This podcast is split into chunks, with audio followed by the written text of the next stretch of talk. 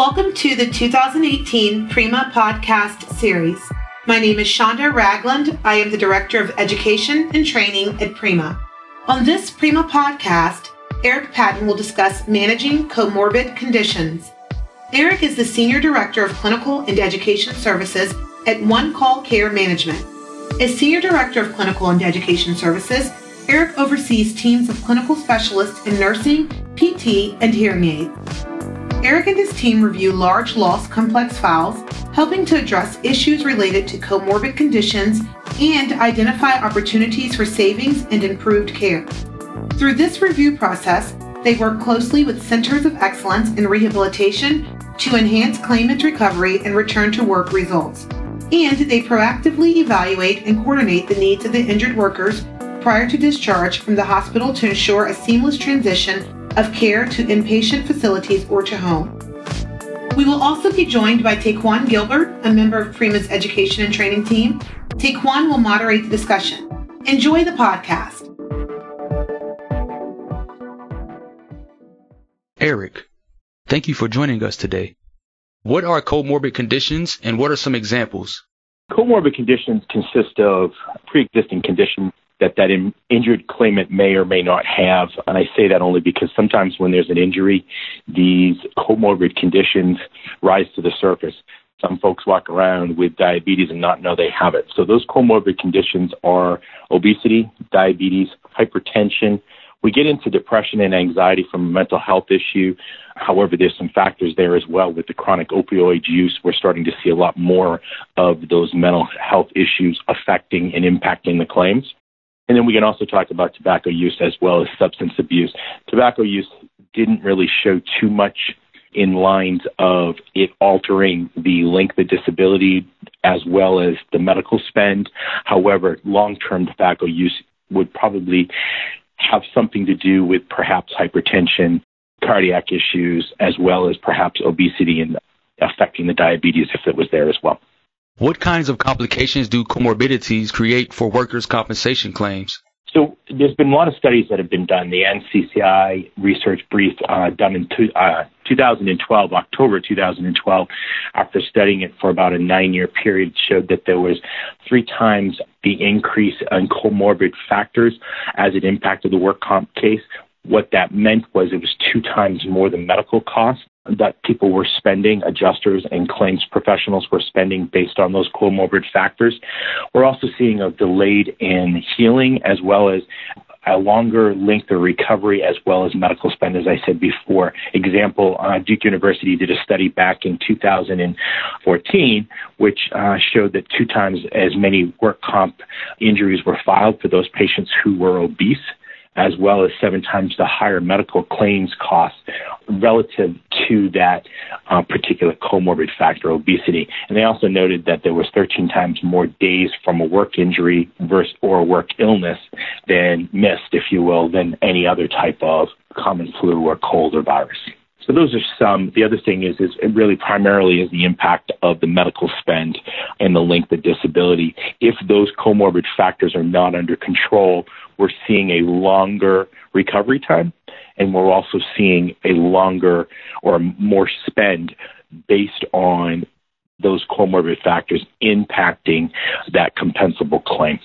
What happens when a comorbid condition goes unmanaged? What are the long-term repercussions? And how could that affect a workers' compensation claim? So some of what in that question, some of the um, we've already answered some of that. So let's let's break it apart a little bit. Uh, that comorbid condition being unmanaged. So if you've got a particular, we'll use diabetes as an example. If you've got an example of a patient who has diabetes, they're injured on the job, the claim is compensable. They get into a healthcare system. They're going through the normal routine. Uh, we see emergency room. We see a follow up with a specialist. We may or may not have had surgery or an open wound where there may need to be sutures or some type of surgical closure. Those particular cases, we're seeing a lengthier disability or a longer term disability or return before we get them back to work. So, in other words, it's infection, it's uh, longer length of disability, increased cost in medical spend. And what you're seeing is that we're starting to see this truly impact, as I said before, the, the, the length of out of work that increase in cost, the, the claim specialists are starting to set the reserves higher because there's comorbid factors. Now, if we put two or three comorbid factors onto a case, we're really looking at that delayed length of uh, disability or that, inc- that increased recovery. So by tightening up that comorbid factor, perhaps it's high blood pressure and we need to get that under control, and perhaps it's a change in a regimen and medication, or in diabetes, maybe it's a matter of tightening up the diet as well as adding some sort of, even if it's just table exercises or in bed exercises, especially if they are, you know, bedridden for a week or two and unable to move based on that diagnosis or that compensable injury. Perhaps we're doing something to kind of change those blood sugars. And sometimes it's increasing or changing the med- medication regime to tighten it up. And so what we're seeing is claims adjusters are starting to slowly take and set aside a certain amount so that they say, hey, we'll pay for nutritional counseling for a short period of time so that we can tighten up your blood sugars or we can tighten up your blood pressure so that we can improve the recovery of uh, that compensable injury that we're responsible for. So they'll put a time frame behind it or they'll put a medical spend behind it saying that you will pay X number of dollars and utilize it and kind of steer them through the healthcare process. So again, that compensable claim is truly their responsibility, the claims professional, but they're also looking at those comorbid factors and kind of dipping their toes in the water, if you will, and starting to say, hey, let's connect you with your health insurance. Let's work together as a clinical team as well as a recovery team from a comp standpoint to get you a little bit tighter in your comorbid condition so that we can improve our length of disability and reduce our medical spend. We hope you're enjoying the podcast. I would like to take a moment and invite you to Prima's 2018 annual conference, June 4th through 6th in Indianapolis. Here's some words from Prima's meetings manager, Monique Gilliam, regarding Prima's annual conference. Our annual conference is the leading event for public risk management professionals and provide a unique opportunity for attendees to connect with and learn from peers and thought leaders from inside the industry. Prima will be offering over 50 educational sessions this year, including our first ever cyber symposium brought to us by the Department of Homeland Security. You can find out more information about Prima's 2018 annual conference by visiting Prima's website, www.primacentral.org, and click on the annual conference logo. To learn more about Prima's annual conference, visit primacentral.org. What treatment considerations must be made for an injured worker with one or more comorbid conditions?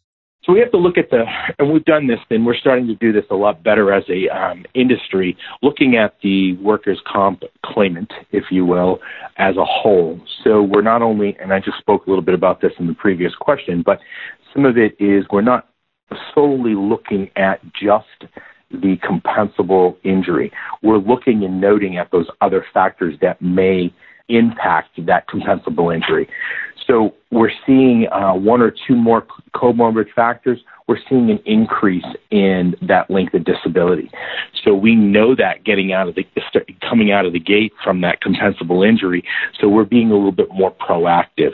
The other thing is you're starting to see the employers start to get involved in this as well, where they're starting to implement wellness programs. Wellness programs are only as good as those involved in them, and then you also have that compliance piece from a wellness program. But employers are looking to kind of improve their employee base health programs so that when there is an injured injury on the job, that injury is linked to disability and medical spend is less. And so therefore if there are one or two more comorbid factors, it is being more carefully managed and being managed proactively, really working in that group process, working with the group help uh, folks, working with the employee help folks, working with the claimant themselves, as well as the adjuster to kind of connect all the dots. How do comorbidities affect recovery and medical costs? So we've talked about this throughout all of the questions, but it is an increase in reserves, a longer length of disability, and so those injuries that, and not any, not any injury is typical, but uh, those injuries that are a little bit more simpler in nature, slip and fall, fracture, six to eight weeks, is becoming 12 to 16 weeks. So we're seeing that those linked to disabilities are extending. And by being a little bit more proactive and really getting in front of this and treating not just the compensable injury, but looking at that group approach, looking at that team approach of involving others, we're um, able to actually decrease that length of disability and get it closer to a normal 8 to 12 weeks versus that 12 or 16 or 20 weeks for a fracture and really kind of tighten up that medical spend so they're not spending two to three times more the amount of medical reserves than necessary because there's a comorbid factor. We have reached the end of our podcast. Thanks so much, Eric and Taquan. Please visit the Prima website to listen to other Prima podcasts, join upcoming Prima webinars, read Prima blogs, and learn about additional Prima educational resources. Be sure to check us out on Facebook, LinkedIn, Twitter, and our very own Prima Talk.